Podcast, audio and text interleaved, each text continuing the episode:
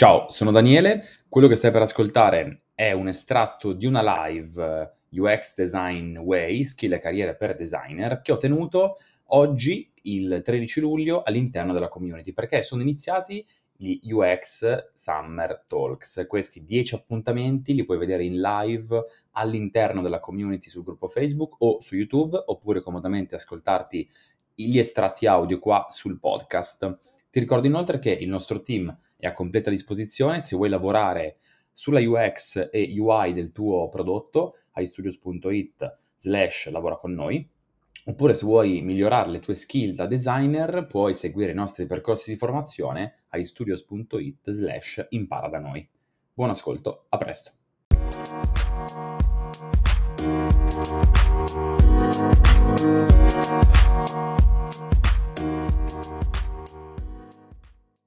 Oggi quello di cui voglio parlarvi, eh, chiamato UX Design Way, è una tematica che ho molto a cuore, perché occupandomi di design da diversi anni e avendo fondato iStudios, per chi non mi conosce, io sono Daniele, sono il fondatore, poi diventato ad oggi CEO e design lead di iStudios, ehm, ho visto come le competenze di design, per quanto essere potentissime e utilissime in tantissimi ambiti, sono un cocktail di tante competenze e non è una strada, una direzione. Quindi imparare a fare design bene vuol dire padroneggiare diverse aree di competenza, dalle più hard alle più soft, essere in grado di riconoscere quando usarle, creare un mix ad hoc di volta in volta. E anche questa è una competenza fondamentale per, per chi fa design, capire cosa usare e quando usarla. Con questa premessa cominciamo, faccio un brevissimo recap per chi è in ascolto, perché magari qualcuno è nuovo, qualcuno sta passando di qui al volo. Io sono, come ho detto poco fa, Daniele Lunassi, sono CEO Design Lead di iStudios. iStudios è una realtà che fa design, respira design tutti i giorni. Noi supportiamo brand, startup, aziende tecnologiche a progettare prodotti digitali e durante tutto il processo di UX e product design. Questi sono alcuni dei nostri clienti partner, non abbiamo mai tempo di aggiornare questa slide Stiamo rifacendo il nostro sito in questi, in questi mesi, quindi probabilmente faremo un mega refresh delle slide anche con lavori, clienti, progetti recenti. Però abbiamo lavorato con diverse realtà che sono sempre state contente e soddisfatte e abbiamo iniziato un annetto fa a condividere tutto ciò che impariamo sul campo nella nostra community. Milioni e milioni di utenti utilizzano i prodotti che il nostro team progetta e quindi abbiamo detto dobbiamo per forza eh, prendere posizione, condividere tutto ciò che sappiamo, non è possibile che ogni giorno chi vuole imparare qualcosa sulla UX debba farlo eh, in inglese o seguendo persone all'estero. Cerchiamo di metterci l'impegno e ogni singolo giorno condividiamo tutto ciò che impariamo sul campo in italiano facendo design. E quindi abbiamo aperto una community, abbiamo un'academy dove facciamo percorsi di formazione, bootcamp, corso on demand, abbiamo un podcast, abbiamo una newsletter con quasi 9000 persone all'interno, in cui tutti i sabati arriva una, una UX newsletter settimanale e coinvolgiamo periodicamente brand interessanti come quelli che vi ho nominato prima, Poste e, e, Serenis che saranno qua in community, ma anche altre che ci saranno e abbiamo portato ospiti da aziende come Young Platform, Revolut, Google e tante altre che fanno del design la metodologia. Siamo arrivati a questo primo punto eh, un po' di tempo fa e abbiamo definito quello che secondo iStudios è il design manifesto. E questo probabilmente lo, lo, vogliamo fare stampabile, così che le persone possano appenderselo, non so dove, lì enorme, eh, sul muro, perché il, è il manifesto che rappresenta l'essenza di quello che secondo noi è design. Fate una foto a questa, a questa pagina se, se ci siete e, ehm, perché fondamentalmente non dobbiamo mai dimenticare il vero significato della parola design. E lo leggiamo insieme. Prima di essere bello deve essere funzionale. Per essere funzionale deve essere utilizzabile. Per essere utilizzabile deve essere utile. Per essere utile deve risolvere un problema. Se risolve un problema genera valore, se genera valore porta risultati, se porta risultati funziona. Questo è quello che chiamiamo design. Possiamo dire questo è quello che è un buon design. Ed è fondamentale generalmente questo perché design non vuol dire progettazione grafica, come troppo spesso viene accomunata. Design è qualcosa di strategico, è prendere scelte strategiche per dare forma a un prodotto o servizio secondo dei dati, delle informazioni che abbiamo ottenuto. Questo è fare design. Perché sei qua oggi? Perché che tu sia all'inizio o meno, sei al corrente che purtroppo nella UX, in Italia sicuramente, ma non solo, c'è un po' un... Uh, questo, ho usato questo, questo, meme super interessante, eh, signore Denelli, perché praticamente eh, è pieno di guardiani, guardiani misteriosi all'ingresso, no? E spesso uno si scoraggia anche quando vuole iniziare a, a, a prendere un percorso di carriera nella UX.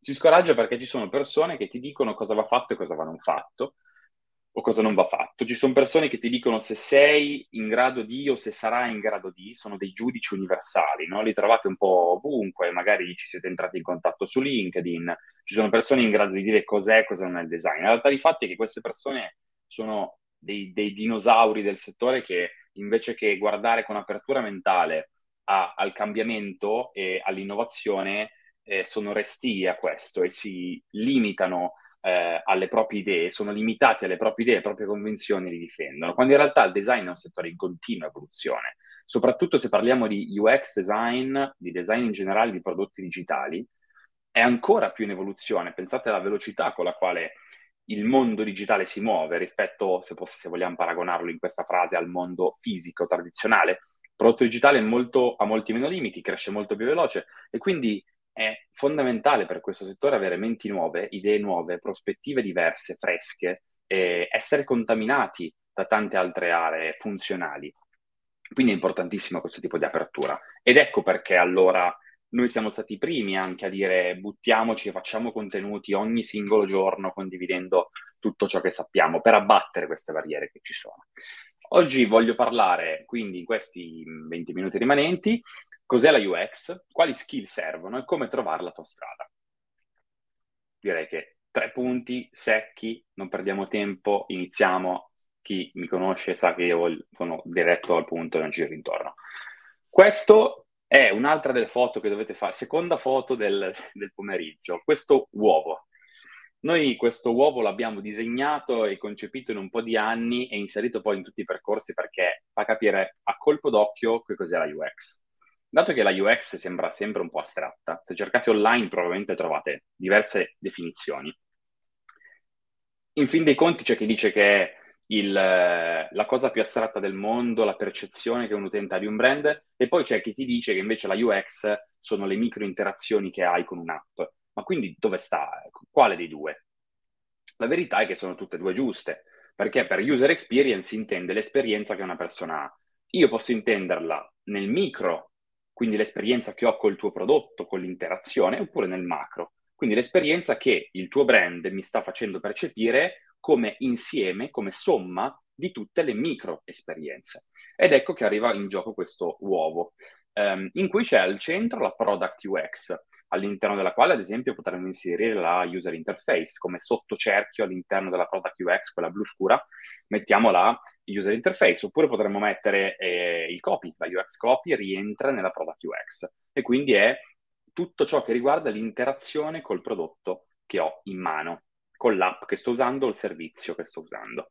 Poi abbiamo la service UX che circonda la product e comprende tutto ciò che permette l'erogazione del servizio, l'erogazione e la fruizione del prodotto in modo efficiente. Immaginate l'esempio che facciamo sempre se state usando un'app lenta che si blocca sempre o che pure non salva mai i vostri dati, c'è un problema a livello di servizio perché magari l'inter- l'interazione è fatta bene. Sulla carta quell'app potrebbe risolvere il vostro problema, però crasha, si blocca, si chiude c'è un problema di servizio, quindi l'erogazione non è stata studiata correttamente. Oppure se scrivete al customer care e vi risponde dopo una settimana, c'è un problema di servizio. Al suo interno è contenuto la product UX. Sopra invece la service troviamo la brand. Anche questa fa parte dell'user experience e brand UX sta per tutto ciò che riguarda la percezione che abbiamo di un marchio de, la sua comunicazione online, il suo marketing online. Se un'azienda promuove il suo prodotto con delle caratteristiche che in realtà il prodotto non possiede, e noi ce ne rendiamo conto utilizzandolo, quell'azienda ha un problema di brand UX e la sua reputazione è intaccata da questo. Magari il prodotto funziona bene, ma se è commercializzato sotto una falsa immagine, ad esempio, c'è un problema di brand UX. Tutto ciò lo chiamiamo UX. lo riassumiamo con UX. Quando pensate da ora in poi a questa keyword, ricordatevi questa concatenazione di questi tre cerchi che sono contenuti dentro la keyword UX. Quando uno fa UX design, quindi progetta, abbiamo visto che design vuol dire progettare, UX vuol dire tutto questo ambaradan, quindi UX design è la progettazione di tutto questo. È chiaro che poi ci sono sottoruoli, ci può essere una figura che è, un, è più orientata sul product design e dunque lavora sulla product UX. UX, eh, tutta la parte di interface, tutta la parte magari di strategia del prodotto, tutta la parte di, ehm, di interaction design, la parte di copy, poi c'è chi lavora invece solo sulla parte di service e così via. Quindi al suo interno ci sono diversi ruoli, così come ci può essere una persona che fa solo user interface. Parlando però di designer, cosiddetto UX UI o product designer, in grado di lavorare in maniera abbastanza completa sull'esperienza che si ha col prodotto, quindi con la product UX, il cerchietto blu, quali sono le competenze che servono? Ed ecco che arriviamo a questa famosa tavola degli elementi che noi abbiamo creato. Chi ha seguito qualche nostro bootcamp la conosce perché a inizio bootcamp noi raccontiamo proprio questo. Noi abbiamo dei bootcamp completi, spoiler, ne uscirà uno a settembre, che annunceremo a breve, che sarà completo da, da 0 a 100 e questi qui saranno tutte le skill che insieme andiamo a toccare all'interno di questo bootcamp e sono proprio le competenze che servono per cioè, costruirsi le fondamenta che poi dobbiamo crescere da designer, da UX designer competenti. Ho bevuto un goccio perché si fa sentire il caldo. Business, product, research, data, psychology, interaction method, technology. Queste sono le competenze che vi racconto adesso a voce. Una ad una vi dico più o meno che cosa si intende con questo tipo di competenza ed è un gruppo di competenze e poi dopo vi faccio vedere anche gli errori l'errore più comune che vi fermerà dal farlo e dal crescere. Allora, business. Cosa intendiamo per competenza di business? Per competenza di business intendiamo quell'insieme di competenze che permettono a un designer di capire come funziona un'azienda, fondamentalmente. Questo perché dobbiamo renderci conto che un UX designer ha valore dove il prodotto digitale rappresenta un punto di contatto importantissimo per l'azienda. Un'azienda che investa sulla UX del proprio e-commerce è un'azienda che grazie a quell'e-commerce fa andare avanti tutto quanto, cresce, genera ricavi, fattura e può quindi reinvestire. Un'azienda che vive grazie a una mobile app è un'azienda che con quella mobile app tiene in piedi tutto quanto. E dunque le competenze di business per noi sono importanti perché stiamo lavorando sul punto di contatto principale con il quale l'azienda manda avanti tutto. Per competenze di business vuol dire familiarizzare con quelli che sono, ad esempio, i business model canvas o in generale, senza entrare troppo nei dettagli, impariamo a conoscere quelli che sono i modelli di generazione di ricavi, abbonamenti, non abbonamenti, posizionamento nel mercato, come questa azienda si posiziona rispetto agli altri, come guadagnano gli altri, quali sono i costi che ha questa azienda, come cresce questa azienda, quanto investe. Solitamente le start-up o le aziende di questo tipo come crescono, come si muovono. Questo ci mette nell'ottica di creare quella eh, condivisione di conoscenza tra tutti gli attori all'interno del team e dell'azienda che torna a quel principio che ho detto prima. Stiamo lavorando sul pilastro portante dell'azienda. Seconda competenza, product. Qui si intende qualcosa di molto più strategico e, e le competenze di product ehm, forse ad oggi possono essere racchiuse in tutto ciò che noi chiamiamo, ad esempio, product-led growth. Se voi cercate su Google e, e volete approfondire questa cosa, PLG, Product-Led Growth, vi porta a questo insieme di strategie che permettono a aziende e brand di crescere la propria azienda il proprio prodotto grazie a queste strategie. E quindi capire come a livello strategico i prodotti possono essere lanciati, possono essere eh, commercializzati, vengono marketizzati sul, sul mercato, come si crea engagement con gli utenti, quali sono le strategie di retention, quindi anche familiarizzare con queste parole vi permette di crescere nettamente a livello di skill, di comprensione del mercato e vi assicuro vi darà un vantaggio competitivo molto importante quando vi mettete a progettare l'interfaccia. perché quando lavorate e avete in mente la direzione strategica, non fate qualcosa perché vi è stato detto di farla, lo fate perché avete compreso insieme, magari scelto insieme la direzione da seguire. E quindi è fondamentale. Terza card, research. Non possiamo non nominare la research se parliamo di design. Abbiamo visto il manifesto all'inizio dove praticamente tutto era orientato su design e ciò che funziona. Come facciamo a sapere se funziona? Risolve un problema delle persone. Quindi dobbiamo capire qual è questo problema e come lo capiamo? Con la UX Research. Facciamo ri- eh, le competenze di ricerca sono ciò che distingue il design strategico da un puro design, chiamiamolo creativo. Per cui è proprio quell'ingrediente che fa la differenza. Aver capito quali sono i problemi e i bisogni delle persone che stiamo andando a servire e dunque mettere in campo quelle metodologie che ci permettano di raccoglierli. Quindi capire come fare, come progettare un, un sondaggio, uno user survey di successo, capire come scrivere bene una domanda, capire quali sono le informazioni che mi servono e quindi poi preparare un'intervista utente, eh, utilizzare altre metodologie di ricerca come le ricerche sul campo, i workshop, i focus group, eh, i contextual inquiry, i cognitive walkthrough, potrei nominarne a bizzeffe, l'analisi di competitor, competitor benchmarking, capire e masterare queste metodologie perché sono quelle che informano il processo di design e informano il processo decisionale e ci permettono quindi di prendere scelte sensate. Dati direttamente collegato alla ricerca, quindi la card data è la card che ci fa capire che una volta che raccogliamo i dati nella ricerca dobbiamo sapere analizzare.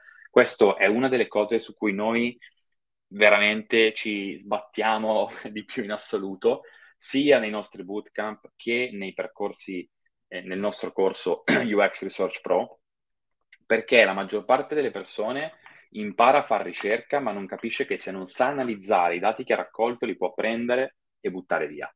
E quindi è fondamentale ricordarsi che il dato va saputo manipolare, va saputo interrogare, organizzare e quindi bisogna avere quelle competenze di data analytics che ci permettono di creare dei, delle repository di informazione all'interno di Excel o di Google Sheet o di Airtable o di altri strumenti più avanzati per UX Research. E anche ormai al giorno d'oggi di saper utilizzare ad esempio ChatGPT con i plugin per Excel per saper organizzare dati in un, in un Google Sheet o in un Excel o in un CSV, darli a ChatGPT, interrogarle AI per farci pulire il dato estrapolare informazioni e quindi usare anche tutti questi strumenti a nostro vantaggio perché l'importante è, una volta raccolto il dato, dobbiamo essere in grado di prendere una scelta e quindi dobbiamo interpretarlo, altrimenti è inutile. E uno dei problemi più, più grandi è proprio questo. I designer riescono a raccogliere il dato e poi non fanno quella connessione che gli permette di passare dalla raccolta del dato grezzo all'insight che ti devi portare all'interno di Figma quando progetti. Ed è quello fondamentale. Ogni cosa che tu devi, stai imparando, devi riuscire poi a declinarla su qualcosa di utile che ti porti su Figma, che disegni sul prodotto, perché altrimenti la ricerca è fine a se stessa. Continuiamo eh, con l'altra seconda riga, psychology. Ovviamente, finché i prodotti che noi progettiamo sono usati da esseri umani, le competenze di psicologia sono importantissime. Quindi capire quelli che sono eh, i principi alle spalle del, dell'utilizzo dei prodotti digitali, eh, come pensiamo noi esseri umani, come ci comportiamo, da cosa siamo influenzati, conoscere anche i bias principali, conoscere eh, quelli che sono i principi dell'emotional design. Se andate sul nostro blog, aistudios.it slash blog, trovate eh, un bellissimo articolo sull'emotional design, trovate anche un bellissimo articolo sulla psicologia che vi parla di tanti bias, tanti principi, con esempi anche di come vengono utilizzati all'interno dei prodotti, dall'effetto priming al priming percettivo e tantissime altre cose. E quindi eh, la parte psicologica veramente rappresenta anche qui una competenza troppo importante perché progettiamo per le persone e durante la ricerca saremo a contatto con le persone e in azienda saremo a contatto con le persone, siano colleghi o clienti. Interaction, questa è un'altra tematica molto interessante, arriviamo già più sulla parte di progettazione del prodotto. Quindi per interaction design io in questo, in questo schema intendo racchiudere tutte quelle competenze che ci permettono di tradurre la strategia, gli insight i dati eh, astratti in qualcosa di interagibile, ovvero di un prodotto, di un prototipo, di un'interfaccia completa e finita che permetta all'utente di interagire con quello che noi abbiamo immaginato. E quindi le competenze che rientrano qua dentro sono le competenze di interaction design, le competenze di ehm, user interface, saper utilizzare il giusto strumento, saper utilizzare Figma, in questo periodo storico potremmo inserirlo all'interno di interaction design. Poi ci possono essere altri tool utili in base al caso, però ovviamente un product designer o UX UI deve essere in grado di mettere a terra tutto ciò che ha scoperto e trovato e dunque deve essere in grado poi di approfondire, disegnare, sperimentare, eccetera. Per cui le competenze di, di design vero e proprio di ciò che abbiamo studiato è fondamentale. Ultime due, method e technology. Allora, method si intende il riuscire a crearsi una propria metodologia di lavoro e qui entriamo in, in uno de- degli argomenti che tra poco vi, vi svelo, che è tra l'altro tra gli errori più commessi. La, una metodologia di design non è uno schema, una guida che devo replicare di volta in volta. Crearsi una propria metodologia consiste nell'utilizzare framework, strategie, scorciatoie che ci possono aiutare a capire la direzione da seguire di volta in volta. Noi l'abbiamo visto, alla fine le sfide che si presentano davanti eh, con i prodotti digitali sono racchiudibili in dei macro gruppi e in base al tipo di prodotto, al tipo di mercato, al tipo di software o al tipo di app ci sono delle strade consigliate da seguire per risolvere al meglio un problema, per progettare al meglio un'interfaccia. E queste strategie sono quelle che un designer deve studiare e deve cercare anche di eh, documentare durante la sua carriera. Chiediamoci come abbiamo risolto un problema, prendiamo nota durante la progettazione, questa è una cosa su cui faccio molto leva. Tenete un vostro diario da designer perché vi aiuterà tantissimo nella vostra crescita, digitale o cartaceo che sia, in base a ciò che vi piace di più. Ma fate dei check-in periodici, chiedetevi a fine periodo, a fine settimana come è andata eh, dedicate una pagina per ogni progetto e prendete nota di ciò che succede, di ciò che imparate, di ciò che avete capito che potreste fare meglio. Elaborate il vostro metodo, create il vostro workflow da designer, perché questo fa la differenza tra i designer che fanno copia e incolla e vanno con l'autopilota e i designer che invece riescono a disegnare qualcosa di successo, a creare innovazione, a creare prodotti che funzionano bene. Per cui createvi il vostro metodo e workflow. E poi arriviamo alla tecnologia. Tecnologia, ultima delle card, sono otto, questa è l'ottava. Così come abbiamo parlato di persone, esseri umani come utilizzatori, il medium al momento è la tecnologia. Progettiamo prodotti digitali, 100% digitali, magari metà e metà potrebbero essere offline, eh, un po' offline, un po' online, però la tecnologia in un modo o nell'altro c'è sempre di mezzo. E quindi capiamo come, cosa c'è alle spalle della tecnologia, quindi eh, cerchiamo di approfondire come funziona una struttura database, come, come comunicano prodotti tra di loro, come le nostre scelte influenzano ciò che c'è dietro al, um, al, prodotto. Ciò che noi disegniamo come designer è il dietro, il, come dire, il, il front-end. Il dietro le quinte è la parte tecnologica. Capiamo come le scelte a front-end influenzano il back-end, il dietro le quinte di un prodotto e impariamo anche a comunicare con chi fa engineering, chi sviluppa. Iniziamo a parlare la stessa lingua, analizzare magari come ciò che noi disegniamo all'interno di Figma può impattare il lavoro altrui. Questo crea condivisione, crea conoscenza e permette al designer di avere una visione globale. Perfetto, questo era allora eh, un po' la tavola che vi dicevo che noi abbiamo elaborato in questo periodo e che ci permette vi permette di memorizzare quelle che sono il, le competenze principali. Fatevi una foto, resterà registrata e se state ascoltando questo episodio indifferito dal nostro podcast, eh, salvatevi l'episodio, così che tornate a riascoltarvelo. Ma ci sono ancora una decina di minuti che voglio eh, dedicare per smarcare un po' gli ultimi punti. Primo luogo, c'è un errore comune che riguardava il famoso method che dicevo prima. E questo metodo è, è proprio il fatto di seguire uno schema che spesso, eccolo qui, riassumiamo con un uh, libretto di istruzioni di una libreria dell'IKEA. Fare design non vuol dire questo e la maggior parte delle persone però pensa così. Che siano anche designer esperti, spesso si pensa che fare design vuol dire seguire un libretto di istruzioni step by step che ci porta dal punto 0 al punto 100 e finisce, finisce lì. Se voi seguite quella checklist, è fatta. Se voi andate a vedere pieno di pagine su Instagram che parlano di UX e che vi dicono basta che fai le interviste utente, fai i sondaggi, poi fai il wireframe, poi fai la UI, grande, hai avuto successo, complimenti. Non funziona così. La competenza di un designer deve essere capire in primis dove vuole andare, dove bisogna andare. Con quelle competenze che abbiamo visto prima, il punto uno è concentrarsi su un obiettivo. Concentrarsi su qual è l'obiettivo, dobbiamo chiederci questo.